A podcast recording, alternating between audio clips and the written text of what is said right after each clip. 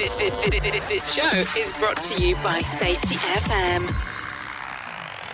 I love my job. I really love what I do, but there's a real shame surrounding it. We're essentially, in my opinion, in the same situation that we were 10 years ago. That you still go onto a building site, you'll still walk into a pub, and you'll say what you do for a living, and people don't want to engage with you. And there's all this furore, there's all this uproar, and everyone's like, it's bloody health and safety. No one's been involved from a safety perspective in that decision. We're still getting the blame for things. We still become that scapegoat for like uncomfortable decisions. I'm having to spend more time sat in the office logging near misses all day long when I should be out on site dealing with the real problems. That's the main thing I would love to see the back of is incentivizing safety for the wrong reasons. And they're too scared to even comment publicly on LinkedIn because the fear of their, what their peers would think. And it's like, how yeah. are we ever going to make an impact? How are we ever going to make a change if we're still stuck in this mindset. When I think about what has made me successful, it's not been my ability to know legislation off the top of my head, the fact that I can identify every single hazard. It's actually the fact that I can go out there and I can have a conversation with people and I'm pretty confident. We've got a lot of elements in the safety world that I think have just been accepted and become embedded in the sort of culture of being a safety professional and we don't challenge them. It's just Groundhog Day again and again and again. So I'm learning from the workforce course just as much as they're learning things from me. And I think none of that skill comes from my technical knowledge on things. The Safe Tribe, there's the inspiration behind that where we can catch people very early on in their careers and give them that confidence and that sort of insights that you know the lessons we've had along the way just really give them those core skills that i think are absolutely essential to really making a positive change with health and safety. If you spend your entire life waiting for everything to be perfect, you're never going to do anything. Honestly, when I tell you that was the kick up the backside I needed to the point where that night I remember being up all night, like, how am I going to make this happen?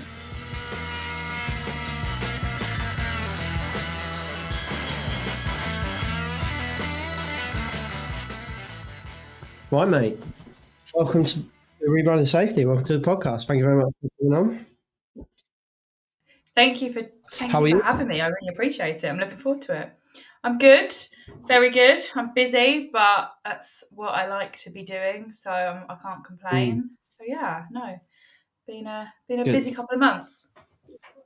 Yeah, because you're doing both like consulting or, or like freelance work and doing Safe Tribe as well, aren't you? So you must be rammed. Yeah, so I've um I do predominantly, so I went self employed at the start of the year and I've mainly been doing contract work, which has really suited me. Um, and then I do like bits for other consult uh, clients, sort of from the consultancy perspective around that. Um, and yeah, it's just that sort of like guaranteed work every week, every month. Um, and then it gives me the flexibility to do things around that that I'm quite passionate about. So, yeah, it's been a busy. I've been trying to claw back a little bit. I don't know if you've found the same with your work, but construction really dried up um, over the summer, and I think that's because a lot of people go back home for the summer. Mm. Um, I think people were reluctant. I work on a lot of like house building sites, so a lot of people were quite reluctant to. Uh, buy houses so i think they scaled back people on site so i'm now clawing back um, the quieter days um, from August and September um, to this month and even December. Just I think I've got maybe two, three days, which is great. So right. yeah, it's been good. Yeah, yeah. It's so hard to um to get a gauge of like what what's actually going on in like the economy because like I remember I don't know it must have been around summertime actually like you'd have like the news started being like, "Oh, everything's shit," which kind of pretty much all the news says, really, to be honest. yeah. But, um, and then I always, my, so my mate's a house builder, so he works on like big house building sites, and I always just kind of use him as my barometer. Like I always find that once house building slows down, that's like a such a big part of the British kind of economy in a way that everything else kind of feeds construction. Um, so if they slow, I'm like, hmm, that's interesting. And then I just start to see other things slow. Um, so I always kind of yeah. use him as a barometer. And back like it must have been summertime. He was like, "We're hearing that some sites are slow, but ours are quite good." So I was like, "Oh, okay, then cool." And then was talking to him literally like a week or two ago, and he was like, "It's gone really slow now. Like loads of gangs are getting laid off and that." Um, Mm. So I was a bit like, oh, a bit worried about that. But then I'll go and talk to other customers, and and they're just absolutely rams, and like another businesses that we network with and stuff, and they're all just like so busy, and I, I just can't get, I can't get head in the tail of what's actually going on. Yeah, I must admit. So I I put all my eggs in one basket. Um, I got first year of being self-employed. Um, you know, got secured very good contracts, and I probably got my feet. I got a little bit too comfortable with it, um, and then I didn't really do much else around that. And then a couple of things changed, and I was left thinking, "Is it okay to swear on here?" By the way, because I do swear naturally. So just Yeah. Oh, you, yeah, you, yeah. More swearing the better. perfect so i was like shit like what am i going to do i haven't i haven't got um you know a backup plan basically. Um and then i was Yeah. like that's fine i'll really push out to my construction clients. And then they're like oh we've got nothing going on. And i was like oh god what am i going to do? Um so i've actually I branched out to a new contract in the manufacturing industry um and it's like nutraceuticals so they do like gummies health products stuff like that. And i have never seen a business grow the way this business is growing and it's a really exciting time to be working with them to be fair. So i actually i've got a contract three days a week with them which is now very good. Um and we signed in for quite a while. Um but basically they've uh, they can't keep up with their growth. Um they're Kent's fastest growing business, and they've literally, I think I started doing work with them in September, and they had about 80 staff. Um, they'd started January this year with 20, and they're now on 150. Um, and it's just rapid and their orders you know they, they're shipping worldwide so yeah i think you're right i think it's different industries and it's been it's been quite nice to sort of move away from the construction side of things a little bit because i've probably been a little bit too dependent on it uh, it's what, what i know um, but actually you know i'm learning a lot with the manufacturing side of things um, but it's also nice to see a thriving industry a thriving business um, so it, it's putting my mind at ease a little bit more that you know things aren't going to dry up anytime soon. Mm. Yeah, that's yeah. It's it, it's so hard, isn't it, to gauge to gauge what's going on? But that sounds like um that sounds like a nice little gig, mate. Well done, well done. Thank you. Yeah, it's good. Anyone that kind of knows you on LinkedIn uh, will probably know we didn't get you on to talk about um, kind of just normal safety work. Um, I wanted to kind of talk about kind of Safe Tribe and what was going on there. So. Um, I, I suppose, in case people don't really know what it is, that, like because I want to talk about the story of it and the journey of it and where you are, what's going on ah. now, and the future of it. You just want to introduce it first, um, kind of Cool. as to what it is, and and so that people just kind of understand what we're talking about before we go and tell the story of it, and then people are like, Yeah. what are they talking about? Yeah, I'll give you my elevator pitch. I've been working on. yeah, that's it. Um, Perfect. I've been told to be a bit more concise about these sorts of things. So, yeah, the Safe Tribe is essentially what I like to call one stop shop. Um, so, it's an app that you can download onto your phone, and it's designed to sort of really build a proper sense of community uh, for health and safety professionals. Um, it's quite a lonely, lonely place to be sometimes, especially if you're out on your own. So, it's kind of like a community in your pocket. So, We've got community forums that you can go on to, um, and then we really focus on upskilling. Um, we've got quite a lot of new people to the safety industry that have joined. So, what we're looking to do is upskill them. So, each month we bring um, professionals in in the core, what we call the core skills industry. So, those Yeah. real influence and skills that are essential in safety to come on and do tailored workshops with the community. We partner with organisations that sort of align with our goals for the community. Um, and yeah, we're just we're just building slowly but surely a strong sort of community feel with like-minded people that want to really push the boundaries of what they're doing in safety. You know, um, challenge the status quo, so to speak, and they've got a safe space to do that. Yeah, yeah, nice. There's so much. Um, I know we, we spoke before, and like what we tried to do with um, Project Believe, and then what, what led into the Health and Safety Network, and we, we kind of wound that down now. Um, is very much exactly the same as what you're doing or, and, and trying to do. Yeah. Um, with with Safety and, and I I found it so interesting. And Like when you first I first saw you kind of come up with that post, and I was just like, oh hello, uh, and it was interesting, and I wanted to kind of keep an eye on it, and um, and then we had a good chat, and there are some challenges which I know we've both experienced very similar similar challenges, which maybe we'll get into, but um, I, I do feel I suppose you're preaching to the, the converted in this podcast because I, I, think I think yeah. what you're doing um, is definitely needed. Um, but talk to me about like like why why do it? Like why if I was to kind of maybe just think of some things that would be like, well, community in your pocket, or I've got that on LinkedIn, um, or a community of of safety professionals, so I can get that on our professional membership. Um, you know, the, the what what is it that you felt like maybe you were missing or the profession was missing? And what like what is that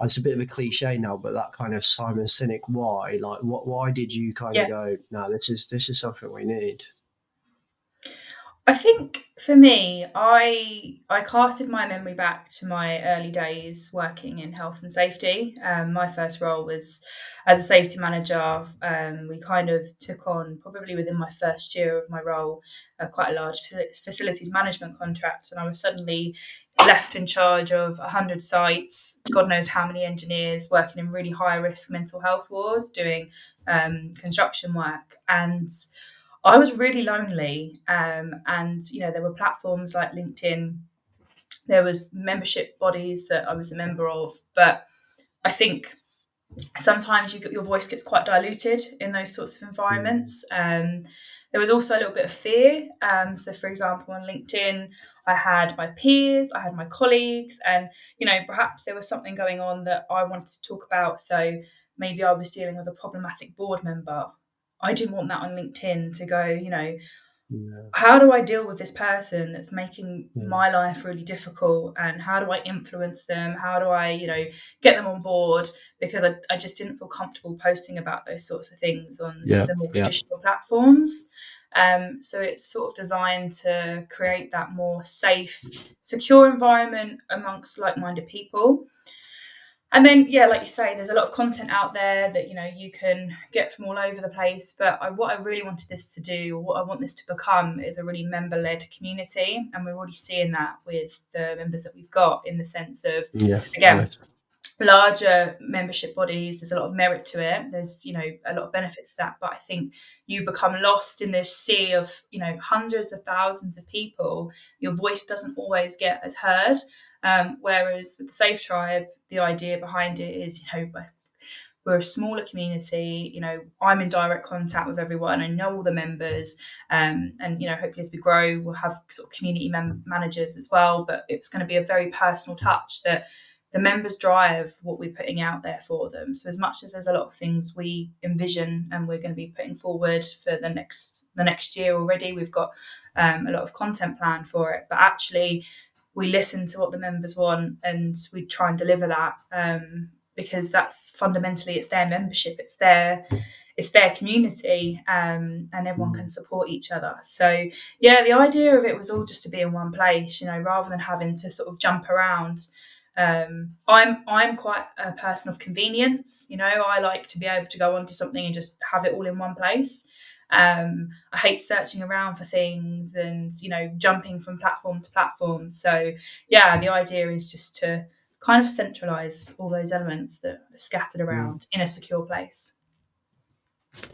What, what when was that kind of the moment? Was it was it gradual, Amy? Was it like the the vision and what it, but also not just the vision of like oh, I can see the problem, but like building a solution was that gradual or were you like now this is exactly what i need or did you get inspiration from somewhere else or like i'd be dead interested. Was there like a sitting on the sofa and going fuck me i've got it or or was it yeah. just a real slow burn?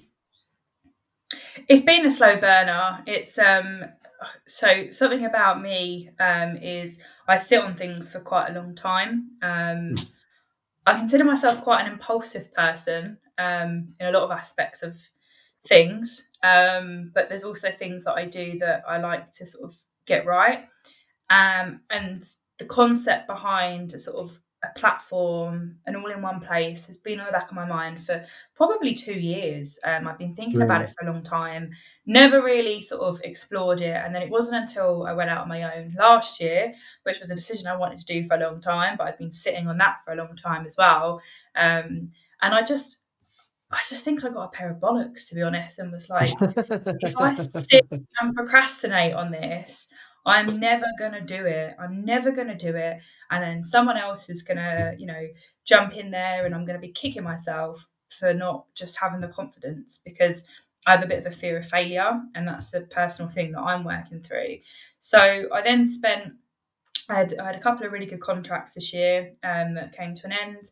I had quite a bit of spare time on my hands. Um, and so I was at a crossroads of do I just carry on plugging my consultancy work? But it was i'll tell you what it was. I'll tell you what was the real sort of actually no i am gonna i am gonna fucking do this was i was out on site i was out on building sites and i was talking to the guys that you know i work with i do consultancy work with and i really strive to be more than just a tick box safety consultant. You know if i find that i've done work with someone and they just see me as a tick box i won't work with them. You know i i, I don't care about the day that much that I'm going to yeah. sort of sell myself short because I can't cope with going to the same place again and again and again. And it's just the same issues coming up again and again and again. So, yeah. anyway, I was talking to the guys and I was like making a really good um, impact with what we were doing and really seeing a culture change within the company, this particular uh, contractor that I do a lot of work with still now. But the problem was, was the they were just the contractor on site, but the actual safety teams that they deal with on a day to day basis that are from the uh, principal contractor, very much set in that sort of old school mindset. And I thought, I'm never gonna make an, a true impact in safety and with the people that we're trying to really get on board and really trying to help because that's what we're up against. There's this and I'm not slating, you know, safety professionals whatsoever. I think it's a problem that's, you know, very complex and very deep rooted. But actually, we've got a lot of elements in the safety world that I think have just been accepted and become embedded in the sort of culture of being a safety professional, and we don't challenge them. And then it's just it's just Groundhog Day again and again and again. And you know, I've got guys working on sites that literally have to jump through these ridiculous hoops and these ridiculous click tick box exercises essentially. And they fucking hate health and safety professionals. They just you, that we're like we it's like oil and water. We can't mix. It's just weird. There's this no cohesion um, between us. And i just thought i need to get to the root of this problem um, and I'm not professing that I'm going to solve that issue overnight, but I think, you know, if we start making that effort, you know, slowly but surely, and I really wanted to start influencing and just sort of giving safety professionals I think a lot of people feel the same way we do, but don't have the confidence. I think we're lucky, James, because we're self-employed, and I think we're probably in a best in the best position to challenge and question these things because I'm not worried about losing my job. But mm. I've had a lot of people reach out to me privately and sort of when I've put, you know, a, not even a controversial, but like a thought provoking, you know, questioning statement about something we do in safety, um, even as far as something as silly as, you know, how we write risk assessments. And they're too scared to even comment publicly on LinkedIn because the fear of their, what their peers will think. And it's like, how yeah. are we ever going to make an impact? How are we ever going to make a change if we're still stuck in this mindset? So I'm really going on about this in a very long-winded way, um, but I'm really well, I like it. You keep going. I I just think that actually the Safe Tribe, there's the inspiration behind that where we can catch people very early on in their careers and give them that confidence and that sort of insights that you know the lessons we've had along the way where you know we've we've been caught out and we've had those difficult conversations with other safety professionals and just really given those core skills that I think are absolutely essential to really making a positive change with health and safety. You know I'm I I love my job. I really love what I do. But there's a real shame surrounding it. I wrote an article about this recently, you know, like go down the pub a bit more than I care to admit. And when I meet new people, they go, well, What do you do? And I'm like, oh, um, I work in health and safety, and all of a sudden it's like you've been having this brilliant chat, and you get on, Mm. and you've got this good banter going on with someone, and then all of a sudden you tell them what you're doing, and Shit they're like, "Oh fuck that, she's a narc. I don't want to deal with her," because we've given that Mm. impression across our industry, like. We are those Yeah. clipboard Collins that everyone goes on about. That you know, no disrespect to any Collins out there. I'm sure you're all fab, but it's just it's really sad that we're in this sort of state and I don't know how we get out of it. And I think it starts with Mm. how we how we upskill our safety safety professionals and get them early on. Mm. I I know a Colin, and he's he's not a clipboard Colin, so so yeah. Like I think I know the Colin you're talking about. That's Yeah, why yeah. I put that caveat in. I think he messaged me earlier and I was like, You're a good Colin. But the other Colin's probably terrible. yeah, meh, give him a miss. something about the name. Something about the name. Um, like, no, mate. There's there's so much in what you're. There's so much in what you're saying. It's it's, it's so funny that I.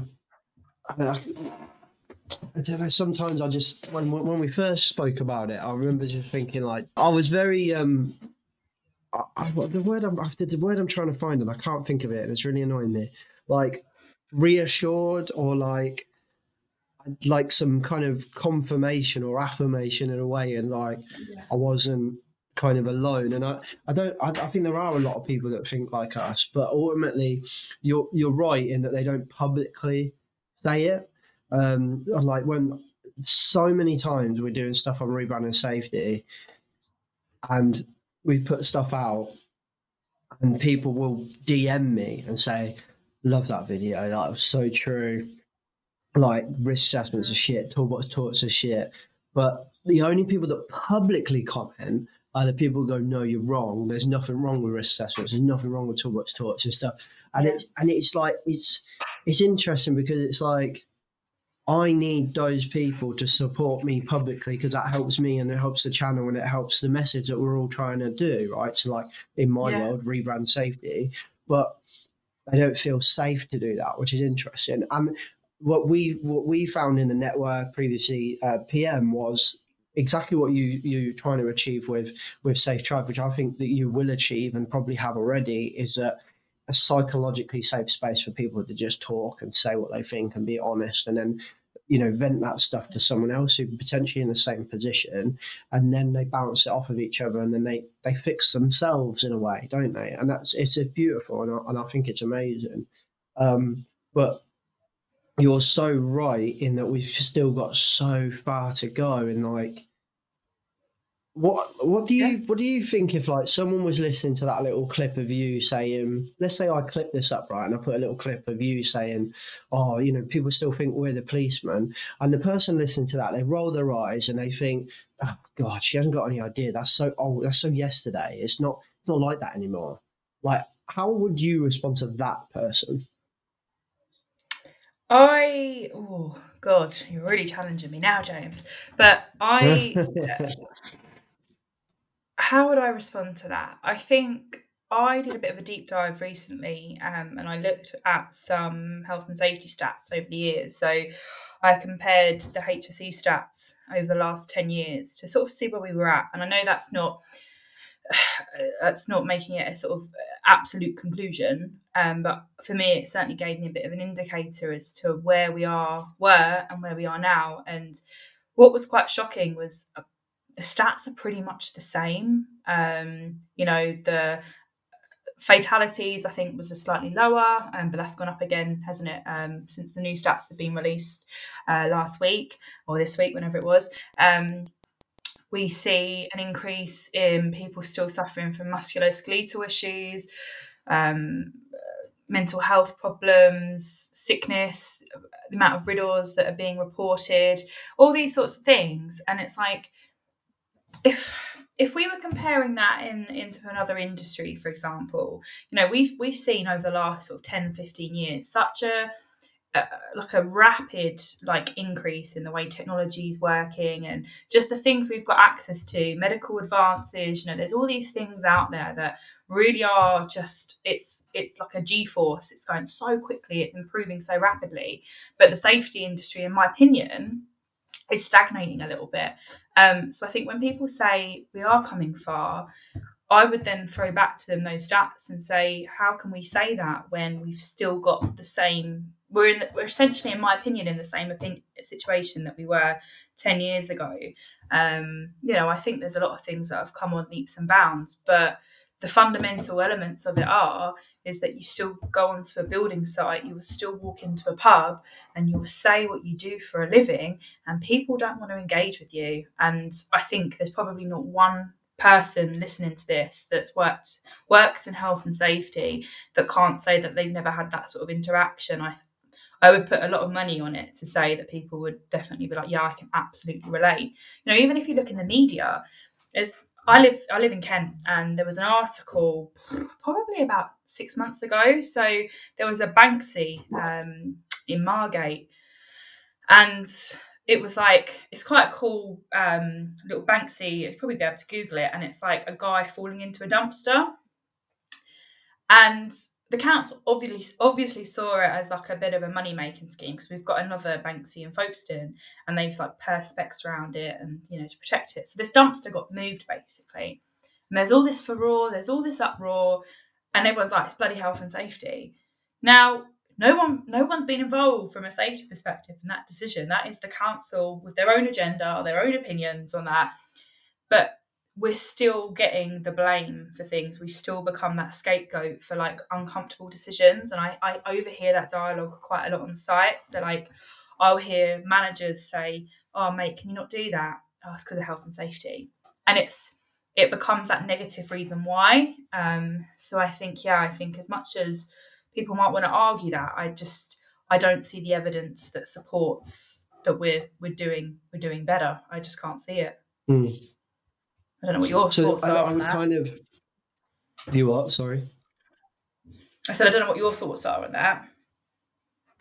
So that very much the same. I pretty much verbatim said exactly what you just said. Um, probably in about 20 previous podcasts. I think the the technology to uh, safety stats comparison, if it, I can't remember if we put it in this guidebook that we just produced and, and started sending out to people or whether we put it in the next one, I can't remember. Um, but I've made that same analogy. Yeah. There's a really good, um, there's a really, really good paper on, um, oh, what was it, childbirth. Really good one on childbirth where it's not good, it's horrible, but um, it's the, the, the, phrase in it where they say um, the world is the world is better. The world is horrible. The world is it's something like the world is great. The world is horrible. The world could be better, or something like that. And it's like all of these statements are true at the same time. So the world is better because childbirth, uh, child death sorry, not childbirth. Childbirth is lovely. Child death. child um, death used to be really high. Um, now it's quite low, but the figures are still quite shocking. And I was like, you could do very much the same with safety. So, like before the Health and Safety at Work Act, it was a horrible place to work in, you know, anywhere, but particularly in the UK. Then Health and Safety at Work Act changed and you start to see a dramatic drop in the stats. And you can see that in the health and safety stats. And then it's been broadly flat is the phrase that the HSE uses and has used for about nearly two decades, actually, when you properly look at it. It's, it's quite shocking. But um, if you look at that, they say, oh, remain broadly flat but it's still on average like 130 140 deaths a year at work and that's not including you know um, health that's not including mental health that's not including musculoskeletal it's not including anything like that. Um, mm. that's just people dying at work. And then yeah. So so here's so and, and picking out what you're what you're talking about there's there's the two things there's the narrative, how people see the safety profession, which I still think very much exists, and I completely agree with you. I want to pause that one there and put that in like the car park for a minute and come back to that one. I, I want to put you on spot again yeah. with the stats one, right? So mm. this is I'm going to put you on the spot because you said exactly the same as me.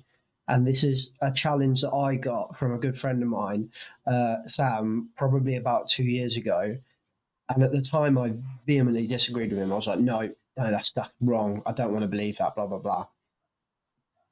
And now, I and ponder it quite a lot. So I think about this statement a Mm. lot. So he said, "What if 130 deaths is just a, the price of the economy?" We're a very successful economy, and when you look at how many man hours or people hours are worked in the UK, it's probably like multi-billion people hours worked in the UK. Actually, if you statistically compare that to 130 deaths, that's quite good. Mm. So what he's saying is, is it just a statistical, unavoidable phenomenon in a way that to mm-hmm. work that many hours, it's inevitable you'll get that many deaths? Yeah, I mean, it's that's definitely something that I've thought about because, like you say, there's it's you know I don't know I watch quite a lot of TV shows, things like The Deadliest Catch, you know, and like guys that Oh, go yeah, out there yeah, and put yeah, yeah. themselves very much in harm's way for the sake of quite a ludic- lucrative, sorry, payday. But and I'm I've got to be a little bit careful um, how I talk about this because it has only just happened, but. Um, I go to a site um, here in Kent. Um, it's well, it's been on the news now, to be fair, but there was a fatality um, two weeks ago, um, and that's sort of the first time I've encountered that uh, on a sort of pers- not so much on a personal level, but like really being on a site that that's happened. Um, I don't work there regularly, but I do visit there maybe once a month, um, and seeing the impact that that's made on the guys, the site managers, his wife, his family, you know, the people that know him. Um, it's a very small local community. A lot of the people that work on that site live in that local area. Um, and then I was out on um, similar sites that are all sort of run by the same company um, last week, and there's just been a shift in how people feel, how people react. And I think it kind of put that human element back into it again for me, in the sense of when we look at stats, I do think we have to be quite pragmatic about those sorts of things. But it kind of reaffirmed to me when I saw that human element um, and how it's really hurt, how how it's really had a ripple effect on you know that one death hasn't just affected that one person, that's affected actually a significantly amount of more people. You know that guy had two kids, a wife, he had a parents, he had siblings, you know, mates, and you know we we talk about mental health in construction as well. You know, suicide problems like that.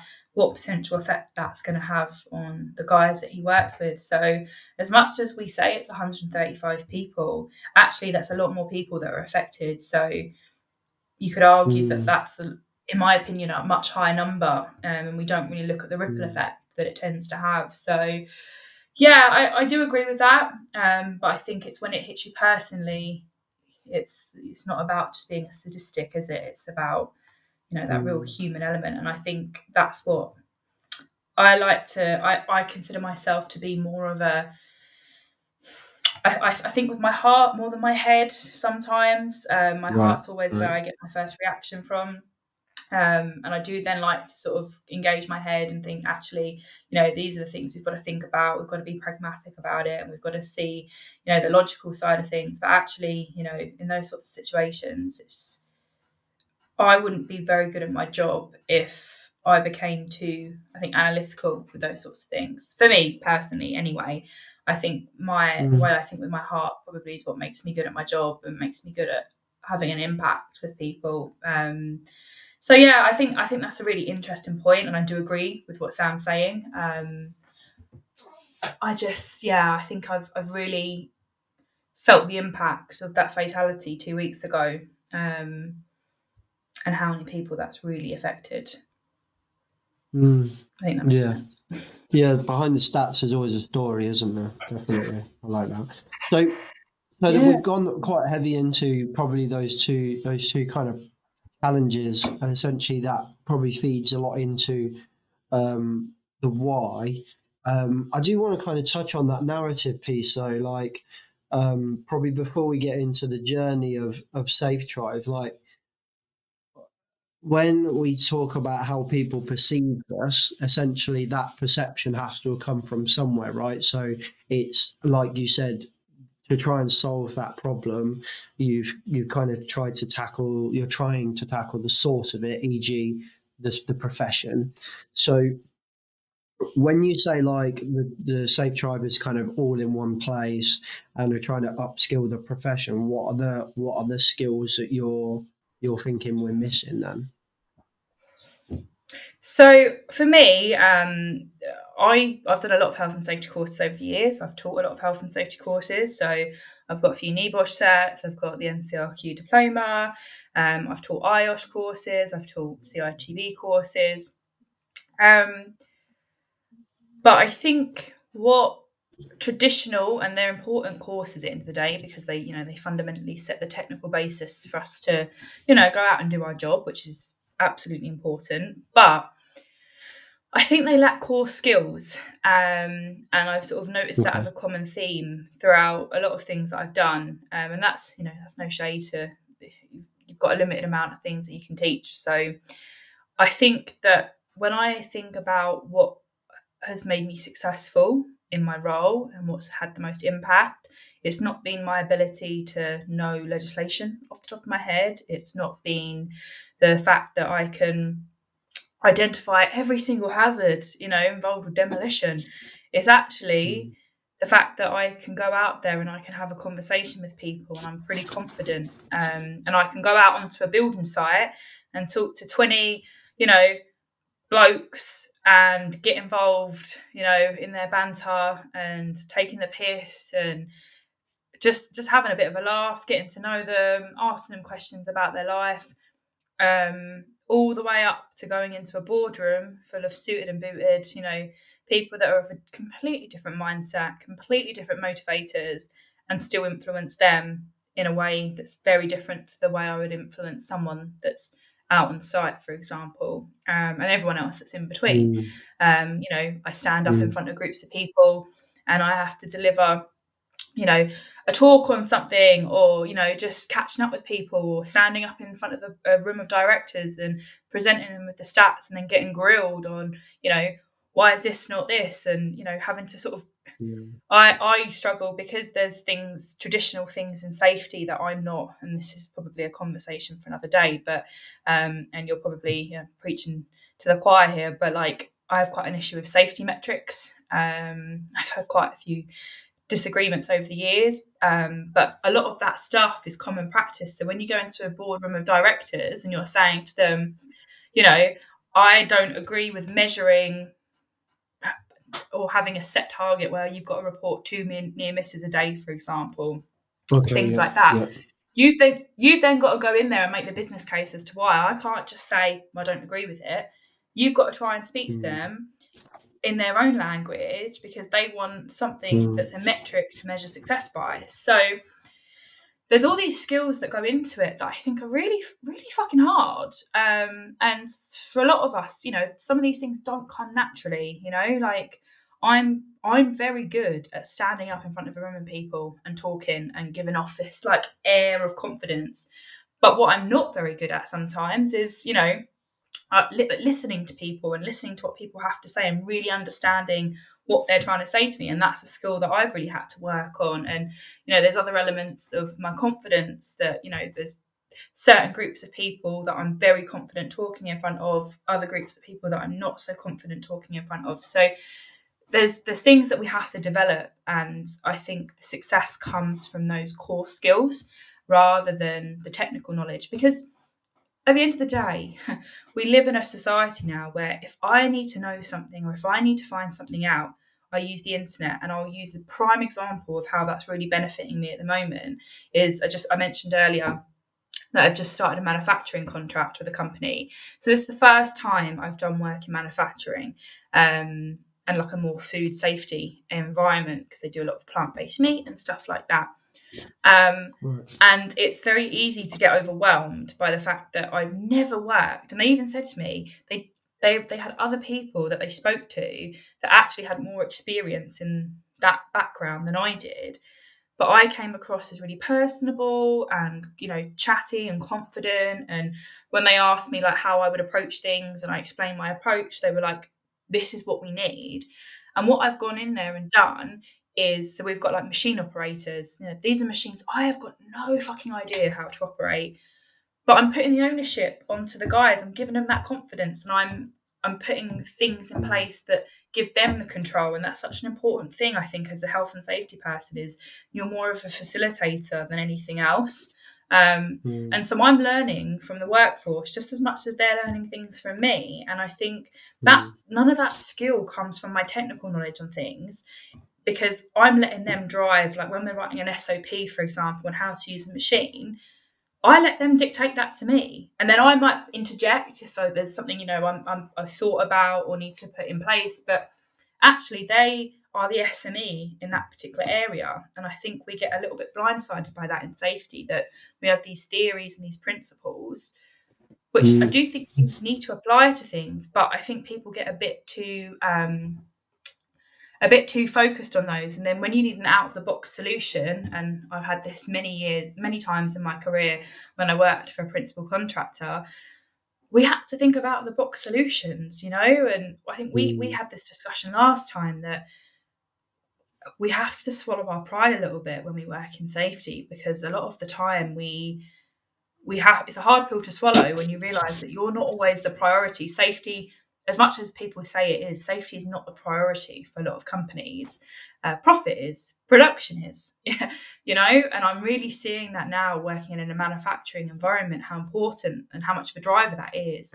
Um, and so sometimes you have to find solutions that allow those main motivators in a business to still be effective and still be adhered to whilst you know trying to keep people safe and ensure everyone goes home and you know all that good stuff. So yeah i think those core skills are the key to that and i just don't think we get that on traditional courses. So again i'm long-winded way of talking about it. I do go off on a tangent so i do apologize but i feel very strongly on it. Um, that's good. yeah. i think passion is good mate I think it's good. Um, when we talk about it in our in our framework and the guidebook, and in and we break it down into three. So we we call it like task competence, which I think is what NEBOSH, NCRQ, NVQ, yes. IOSH probably do they do very well is task competency. Where I think we start to lack the other two, what we would call risk competency. So being able to interpret the if we were talking operational staff, we would probably say understand hazards, identify hazards, and then make kind of risk based decisions, essentially doing a risk assessment, right? Um, and then social skills would be the other one. Um, so, can we inspire people? Can we communicate with people? Can we do we know the different styles and when to use them? And do we understand mm. that a novel emergency system, a novel emergency situation is going to be very different from the start of a project or something like that? Very different styles of communicating and very different ways to inspire um, action. Um, so we talk about it in those three tasks, risk and social. I often think about how would I apply that to the safety profession. I think within task we kind of have three different tasks, kind of in a way, maybe two, and we have like legal compliance or, or, or maybe not legal compliance but like demonstrating compliance so like insurance customer compliance accreditations and, yeah. and then and then obviously legal compliance as well so i'd say compliance would probably i would put into all of those things then i would probably say we have like kind of technical compliance like understanding those hazards that we're interacting with as a business to like the nth degree for the ones that work for you um, then I think we go over into that risk uh, comp- competence, which for me is for us is risk based thinking, it's critical thinking, it's things like that. Are we able to understand that safety is not the priority, yeah. it's a priority? To your point, um, you know, it's sometimes when we're in a situation, if we got three lads and they're at the top of a telecoms tower and it's a windy day and all they've got is a harness and stuff, you're like, yeah, do you know what? Safety is the first priority right now. Um, but getting that antenna up, making money is also our priority. So, like, actually, maybe instead of just take the number in a way and just be like, they're all kind of priorities, which we tend to talk about that using Rasmussen's dynamic safety model. I think that's a really good way of communicating. I think what he did in that model is, is really really good. NEBOSH used to use it, and I don't think they do anymore. But like it's the weird curve like triangle. That, I don't know if you've ever seen it. Um, and I'm it's got like lots of lines. And you'll know it if you see it, I bet. Um, but a lot of people Yeah. kind of call it what it what it is. So, but yeah, it's um his is really good. So he talks about you've got like performance uh, failure. So you you fail from a performance point of view, which he would put safety in there. And then you've got resource, which is enough staff, enough materials, and stuff like that. Then you've got economic or financial, which is you know we don't go over budget. You know we make a profit margin and so on and so on. So actually, what he and then he puts like a we, we use a simplified version of it just because the the academic one's a bit messy. Um, so when we're talking to small businesses, particularly, we'll just use those three lines and we say, look, the dot in the middle is the person, and what we're trying to do is not touch any of those lines. And sometimes we get really close to one line mm. and far away from another, but it depends on the job. So I don't think safety professionals are very good at understanding that um, and having the ability or the bravery, to your point, to be able to say, actually, we are going to have to take a mm. bit of a risk because ultimately it's a scary risk, right? Like if we screw up, like we have to kind of put the hand on the back of the safety professional as well. Like you said, it's really lonely. It's Mm. easy for us to sit here and say we're all shit, but at the Yeah. same time, like it's lonely, but it's also a lot of responsibility. Like you turn up at a business and that business So goes, much. okay, so are we safe, James? And you're like, I'm here to try and Yeah. help you, but like, Yeah. you've just asked me if, if I'm going to approve you as a safe business. Like that's a that's a really hard Yeah. thing to do, and it, you're taking on. I think you can feel like you're taking Yeah. on the responsibility of all the lives and souls in that business, which is which is a really hard Mm. thing to mentally take on. I think. Yeah, and I think it's it's quite an over. You know, I've certainly had in my career periods of overwhelm because what you touched upon a moment ago. Um, so again, sort of using this as a more sort of practical example of something that I'm going through recently. So this manufacturing contract that I'm doing work with.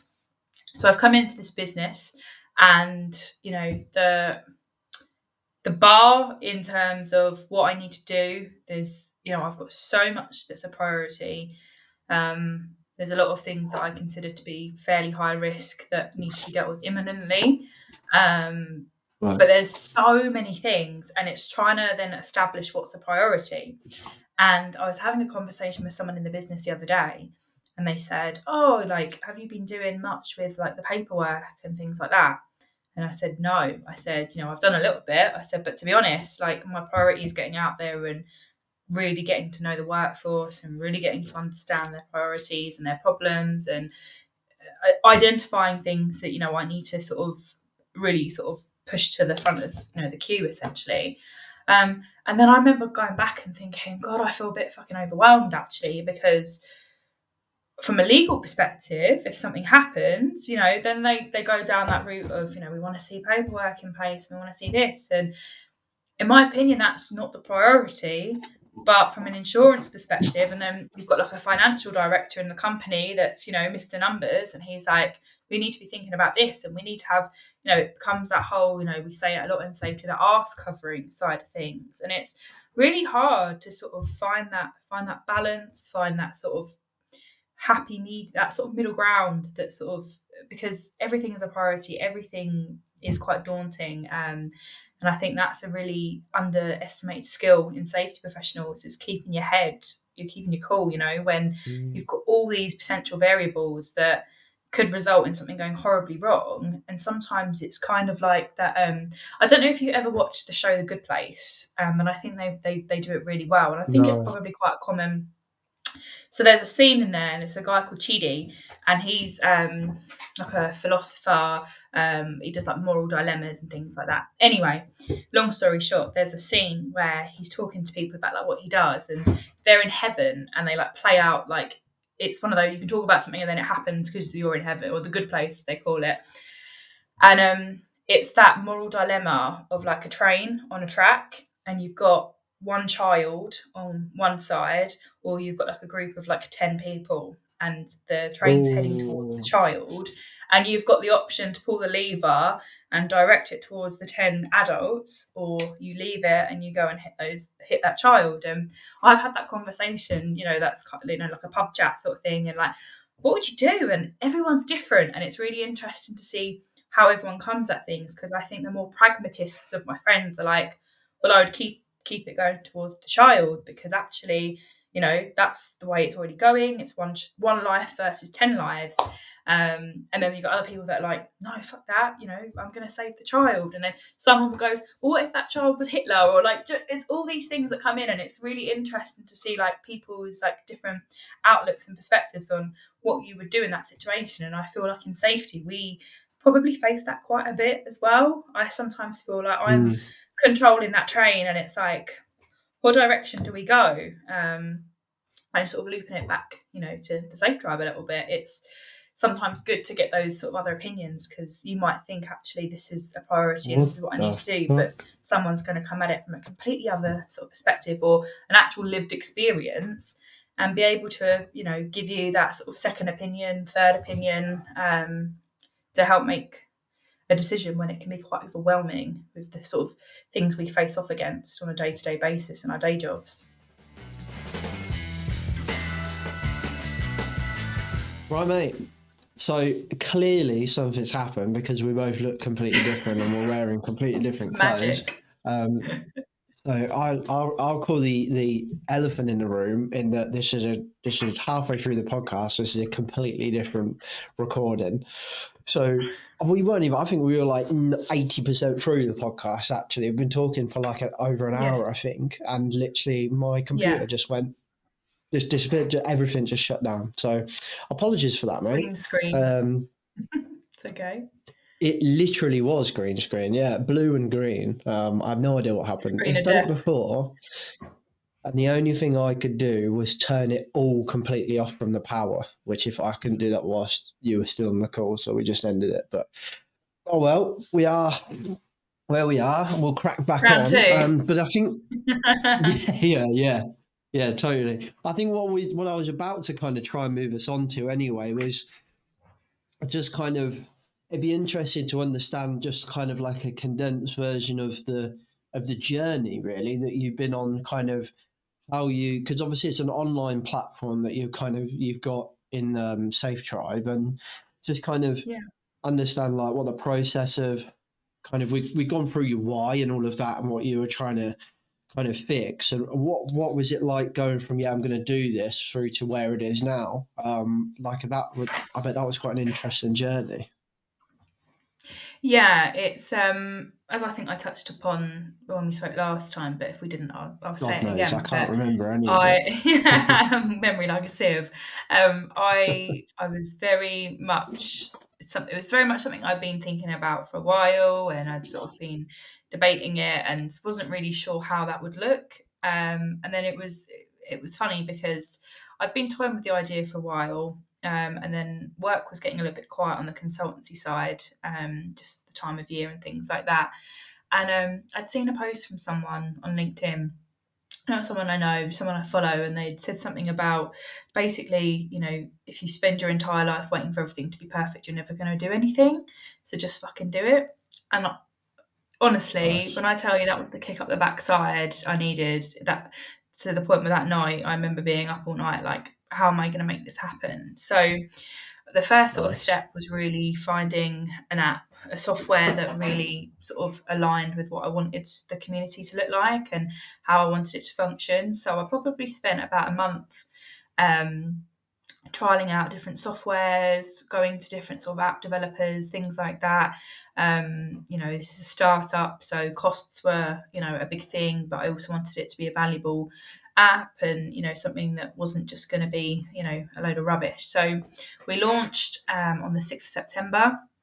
Um, I'd sort of opened up the community just before that to a few people um, just to come and trial it out. And we had like feedback sessions and things like that. And sort of it was agreed you know this this is working well. This is a good app. It ticks sort of every box that we need it to do.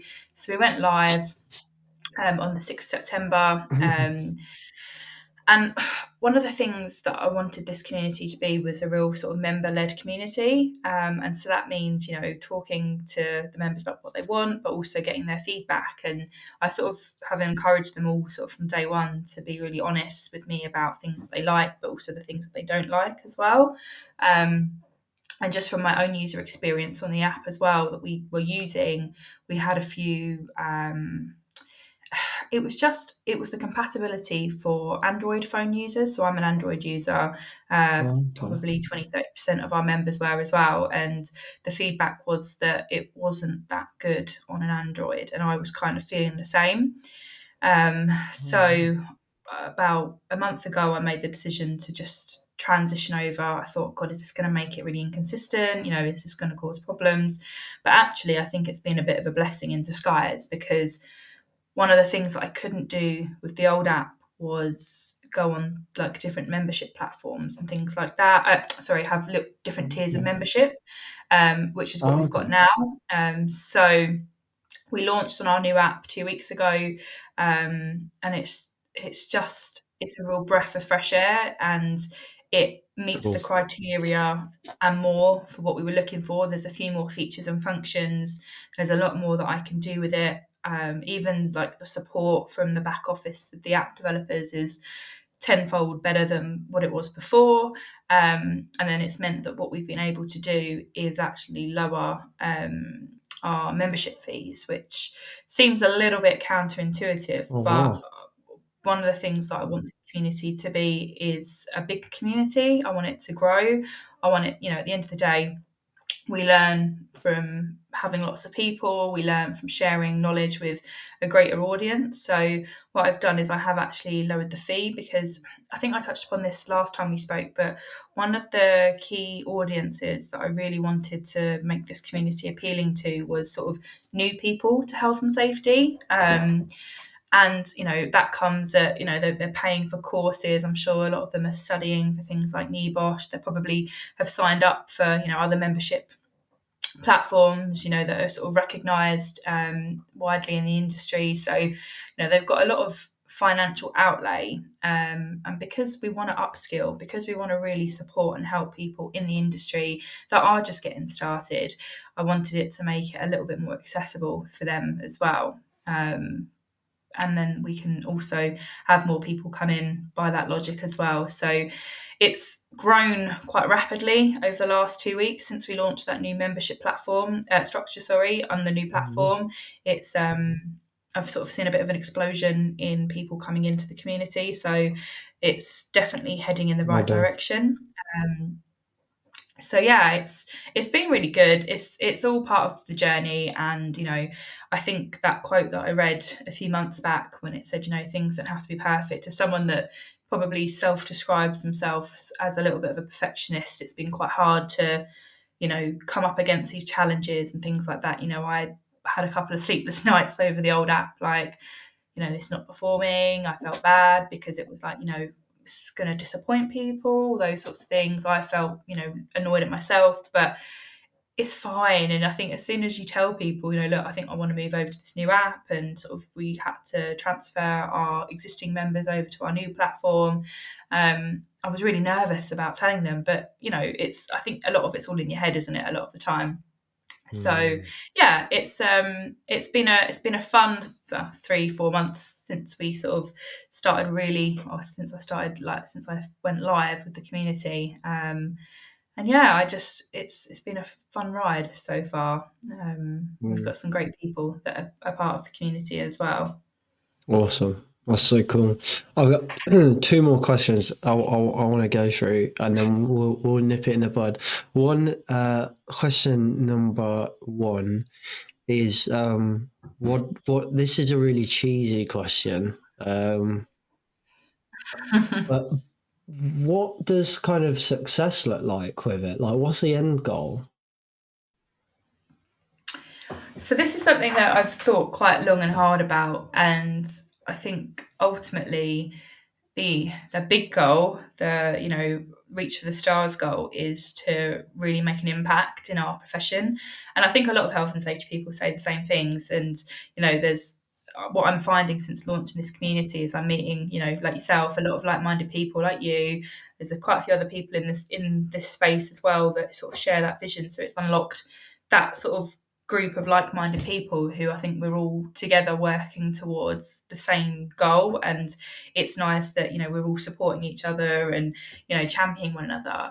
Um, but as you know, and you know, we've we spoke about this before, and I think we spoke about this last time. You know, the health and safety industry has a really bad reputation, and I want to be able to go onto a building site as a as a consultant for an independent contractor working on a site with 30 40 other contractors as well but feel that my impact is spread amongst all of their health and safety practitioners as you know the principal contractors health and safety team because at the moment i feel that like the changes and the impact that i try and make internally in companies is effective but it gets lost in the in the sort of grander scheme of things because we've still got very old very outdated you know things in our profession that until those those change, then I don't. I think it's very hard as a as a smaller consultant working for smaller companies. It's very difficult to have the impact that you think you're going to have.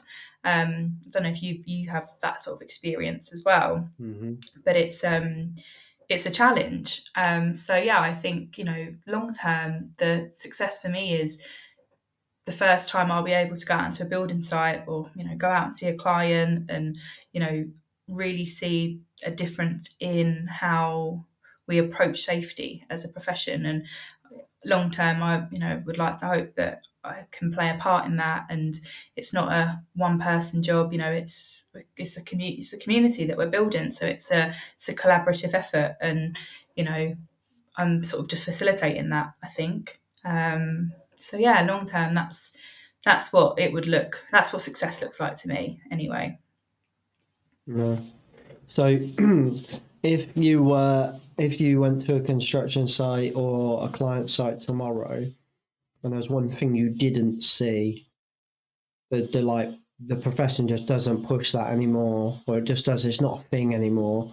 Um, in the world of safety, that made you go, yeah, I feel like I've had an impact. I feel like I've contributed to that. Maybe you're not maybe you know it's not gone oh it was the Safe Tribe that made us get rid of this but but you feel like you've had some kind of yeah. contributory uh played a part in that, that thing yeah yeah like that thing disappearing like or or maybe something being added on whatever it is give me give me give me one tangible thing oh, that's a really shitty question but one tangible thing that you'd either like to get rid of or see more of or see added in that make you go yeah that that I'm happy now. I could retire happy.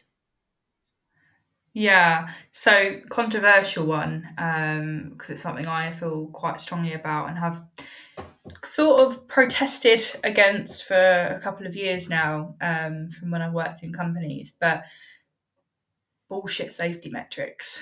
Um, that would right. be the one thing I would love to see the back of um, because we have we've incentivized safety to the point where it's all about the end game in terms of it's the score at the end of the audit that everyone focuses on.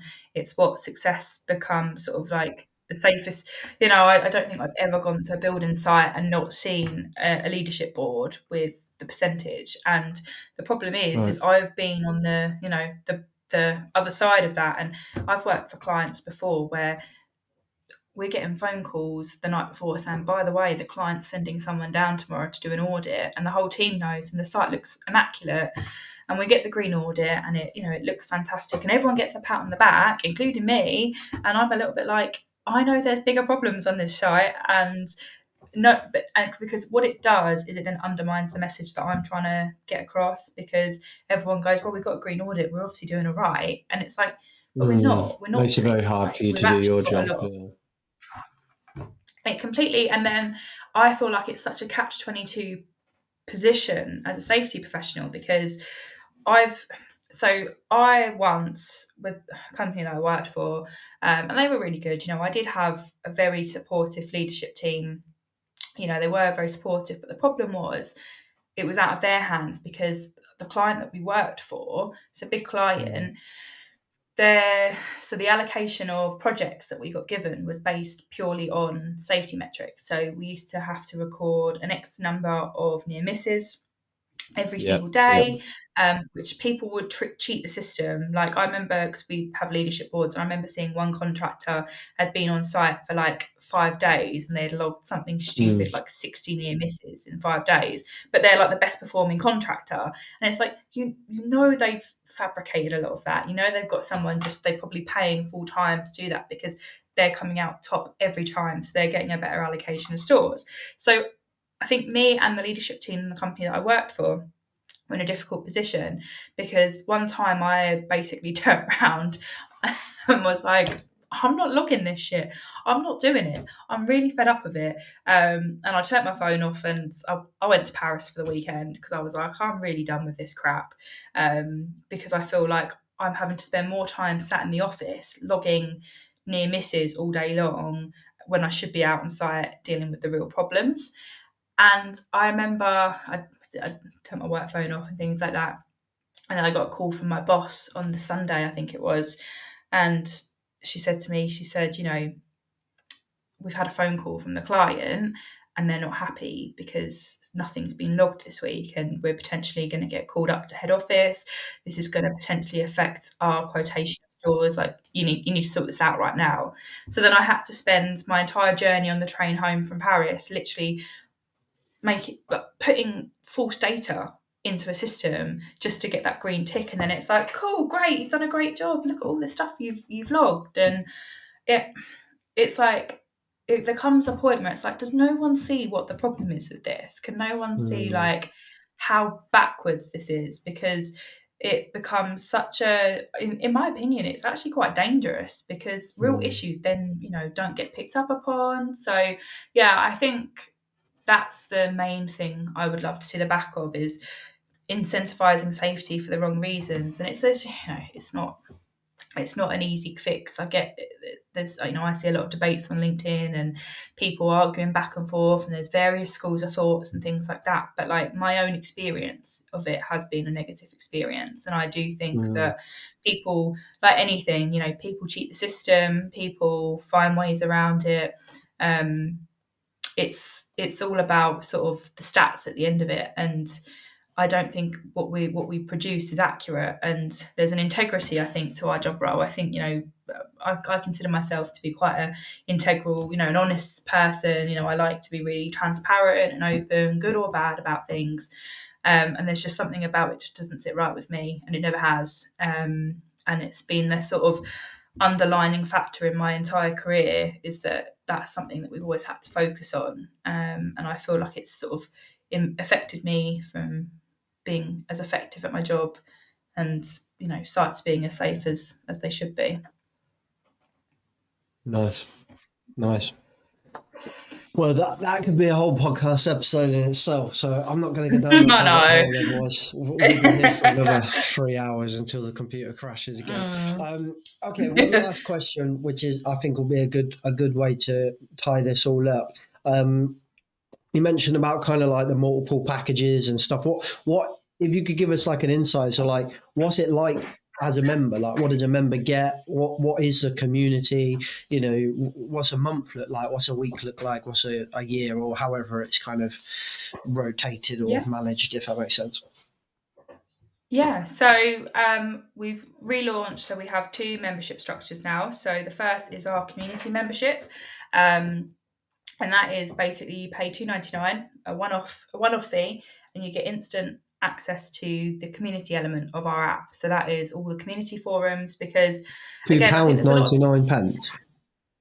Yeah, that's it. But you get access straight into the app itself. nothing else, not a month, just a one off. One off, and it's you get wow. access straight into the app but you don't get access to any other elements of the community. Um, but you can join the chat rooms, you can join the forums, you can just start sort of networking, meeting people, having conversations. Because I think what I touched on in my when I when we spoke last time, which is part of the same episode, is wanting to create that safe space for people. And again, like you know, there are there are people out there that particularly in the global audience as well that you know don't feel as safe on you know even certain groups you know certain social networking platforms that you know it's all out there in the open. So I wanted to give them somewhere that they could just come you know they could meet other people they could start networking they can get a bit of a taste for the other side of the membership which is our premium membership. Um, but they don't have to commit to you know coming in in as a premium member. They can sort of test it out you know just enjoy the community elements of, of the platform um, without sort of any real obligation. Um, and then we move on to the premium side of it, which is sort of where things really ramp up. Um, and again, we've lowered that down to four ninety nine a month, um, just because the, plat- new app that we're running is more cost effective. Um, it's a quarter of the price to run than what I was paying for the previous app. So uh, much less overheads from that perspective, um, and it's now given us that scope to really sort of increase, you know, what we can bring to our members, and we can now increase the volume. So with the premium membership, you get all the elements of the community app. So all the chat rooms and things in the app but then what it does is it unlocks other elements inside that app. So you get access to so you'll get instant invitation to all of our events. So we run two events every month um, as a minimum. Normally probably going to start increasing that just with sort of little Brucey bonuses for people. But at the minute, we have um, one core skills workshop a month, and we also have one sort of safety leadership, safety discussion. And we talk about, you know, I did a whole talk with Clive Lloyd on the problem with safety metrics um, a, couple of months ago. Um, we talk about things that I was just alluding to just then. Um, you get access to all of our partnership benefits as well. So we've partnered with Leaderlike and the Healthy Work Company. We have a couple more partnerships in the pipeline as well um, sponsorships and things like that.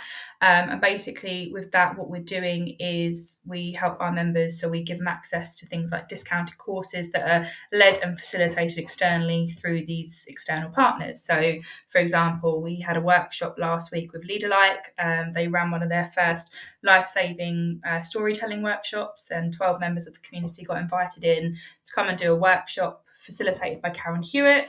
Um, if you've not read her work, read her book People Power, it's fantastic. Um, and she facilitated a workshop um, the members absolutely loved it. Um, it's normally worth £150 per person, um, and our members got that for free. Um, we get discounted tickets to things like events, so conferences that are Healthy Work Company, for example, that's run by Heather Beach.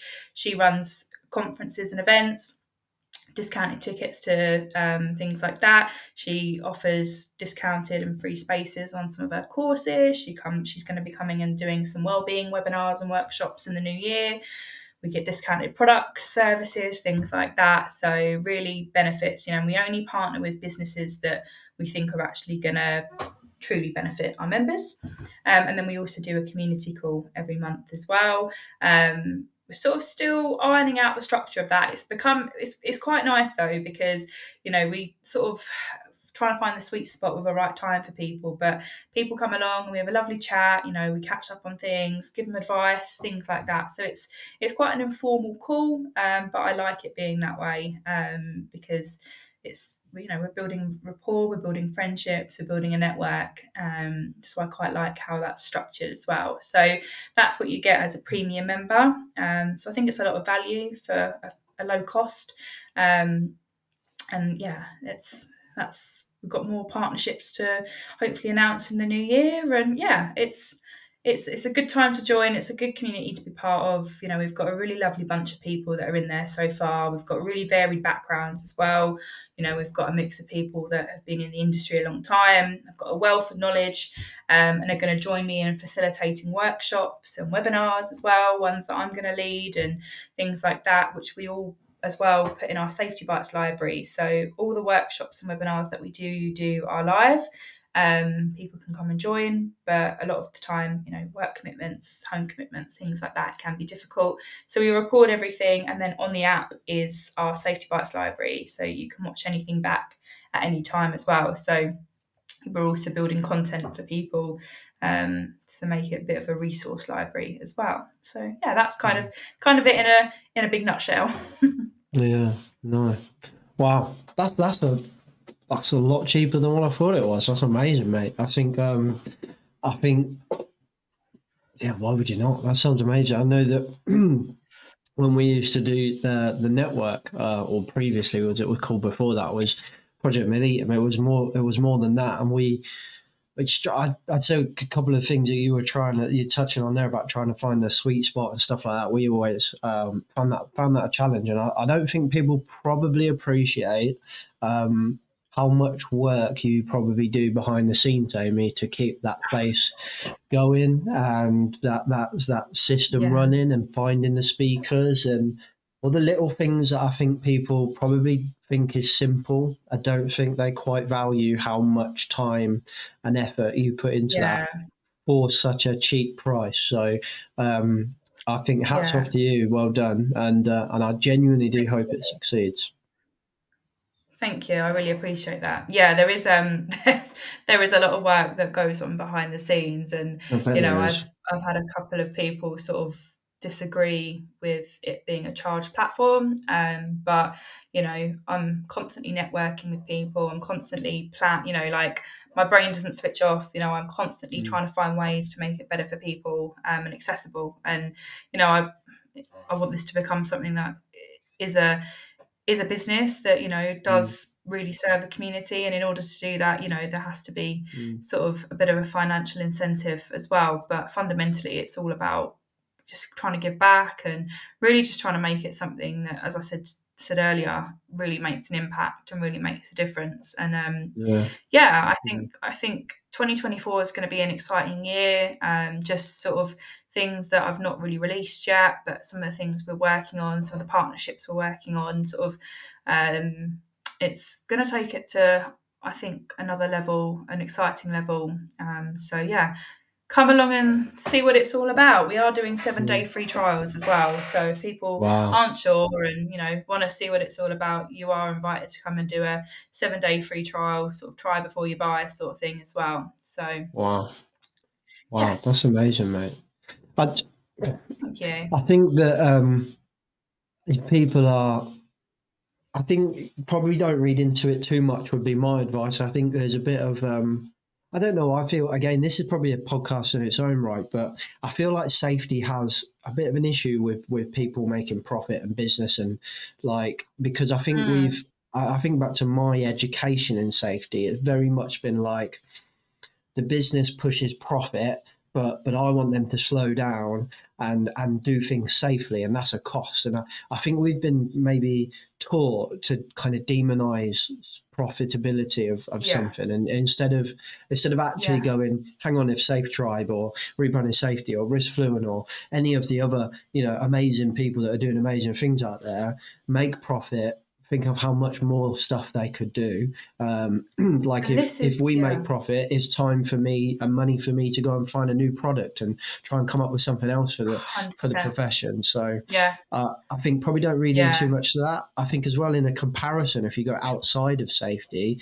sort of see with both business owners and stuff, and we try to like network and things. I'm part of like a networking slash mastermind community, which is very similar to what you're doing um, mm. You know, there's a lot of mental health support. We're all going through the same problems and we discuss things, so that helps our, our mental health. There's also like general business improvement kind of stuff. There's a couple of coaches that run it, yeah, uh, and then there's networking, right? I pay a metric shit ton more money than four pounds uh, ninety nine a month. Yeah. Um, so yeah. you know, I, I think I think probably I think we experienced this when we did the network and Project Millennium. I think maybe that world or that that perception of things hasn't quite made it into safety yet. So just a bit. Uh, I think we were mega too no. early.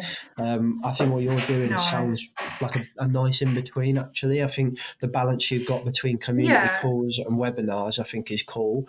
Um, so I, I, think don't read into yeah. it too much. Um, I think what no, you're doing is really cool. I mate. think I, I think I've realised that because, like you say, there's definitely a stigma with sort of earning money, earning a living, and yeah, as you said, you know, the more time I because like I neglected the community for a couple of weeks, um, because I was like, I need to claw back a bit of money with consultancy work and things like that, yeah. you know, but yeah. making it a business that I can live from means that I get to put more energy and you know I've got so many yeah. big ideas big plans for this community, and then you can give it 100% rather than, I mean, I feel like I'm giving it 100% at the minute, but you know, it's like working two full time jobs at the moment, and sometimes Yeah. there has to be a balance, there has to be, you know, Yeah. a little bit of a break. So, yeah, it's um that you're yeah, as you say, it's probably another discussion on its own, but it's um it's a it's a funny old industry, isn't it? Where Mm. we we sort of do make people, and it's it's not like it's a badly paid profession as well. No. Um, you know, we we we make good livings from it. You know, we do okay Yeah. from it, but yeah, there's definitely a, a weird a weird stigma, and um, it's. Yeah. As you say, there's a lot of work, and you know the things you do with rebranding safety. You know this podcast. You know the amount of people that are listening to this, but the volume of work that's gone in back of back of house. You know, even just to get you know the software and get the speaks on and planning Which doesn't work apparently. out like it's fine but it's it's a lot of things isn't there that goes into it Yeah. behind the scenes and yeah, I don't, I don't a think people bit- realise a little that. thankless You know. Yeah, no for sure. no they For sure. don't yeah And I, I, I Yeah, think you know we were just um I don't I don't know if yeah the results are out, but I won't mention it in case in case I screw up. But ultimately, I was on a judging panel of, of an award that that has recently been announced or is about to be announced. Um, That- and oh yeah that is out i did see that yeah it is out, right? Okay. Well, just in Yeah. case, I, I won't mention the winner or anything. Um, but essentially, the judging panel kind of don't really do much. Sorry if that's a bit naughty, but we we kind of create create a short list of of the long list, and then the the long list goes back out, and then if the the people get votes in the shortlist, I think it was, they essentially get more weight because the judges have backed those people, if that makes sense. So we, we do Yeah. contribute to it, if that makes sense. But anyway, my point Yeah. was that there was a discussion in this panel where um where and you know, careful how I navigate this. So essentially there was a disagreement in the in the discussion in that um if you're self-employed you're you're less you should be less considered for this award because you're doing it for profit and yourself and you're and you're doing it for yourself because it's your business. Now i am self-employed and i have have previously been in the top five or whatever it was of that award. Um so I vehemently disagreed with that, um, and I said, "Well, look, yeah, I'm not going to lie. It, it was good for me to and my business to win that that the, to be in that top five or whatever it was. Right? That's good for business, but you're telling me that it's not good for your career to also win this award. Like it's exactly the same. And this person was like, no, it's not the same. Not the same. You're doing it for profit and, and your business. And I was like, you don't know what I'm doing it for. Like, that's nothing to do with you. Um, but interestingly, there was a recruiter also in this panel uh, of judges, and they also said, I'm a recruiter. And I'm telling you now, it's better for your career if you win this. So it's no different. It's no different. If you're employed or self-employed, it is no different. You deserve to win this award. And, and I thought that was Yeah, a very surely- interesting insight into how our Yeah. profession views business people.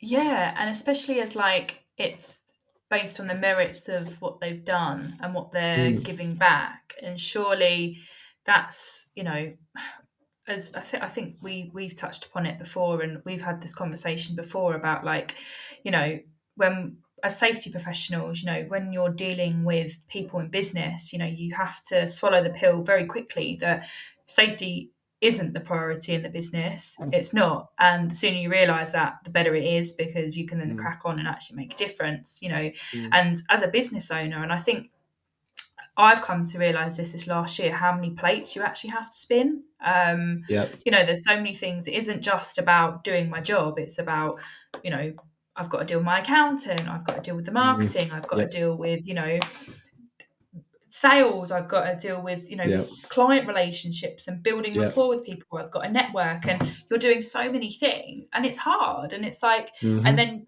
we're kind of like, so it's yeah. I think it's really bizarre that there's like a sort of stigma of that because it's like surely Mm. if someone's doing good, then doesn't matter. the result of what what they they've set out to achieve is good, then what's what's the problem? What, what's yeah, exactly. Yeah, exactly. I, I, I Yeah. think you, you you touched on the root cause of that, and yeah, I think it goes back to how we're educated and how we're taught Mm, about how you know businesses that earn a profit is you know they're the devil and it's like yeah it's they don't interesting isn't it then we don't have a job so Mm.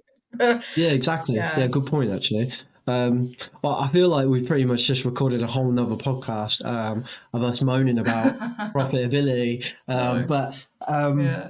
Mate, if people want to join um, Safe Tribe, how, how do they go about do that? Um, what's the best way to to get started?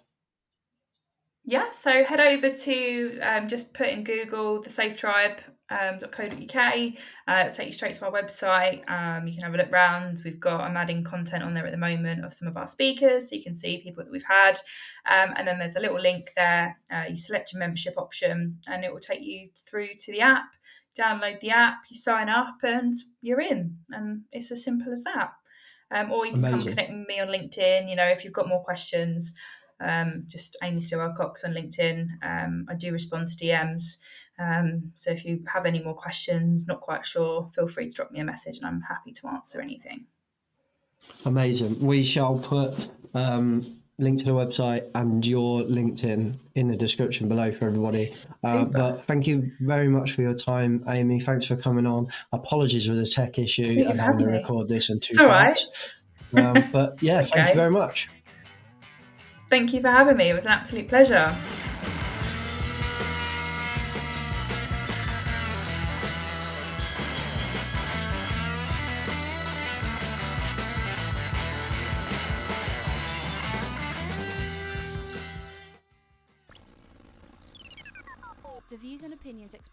Podcast are those of the host and its guest and do not necessarily reflect the position of the companies.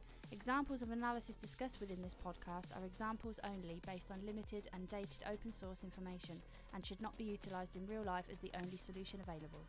Assumptions made within this analysis are not reflective of the position of the companies. No part of this podcast may be reproduced, stored, or transmitted in any form or by any means, mechanical, electronic, or otherwise, without prior written permission from James MacPherson.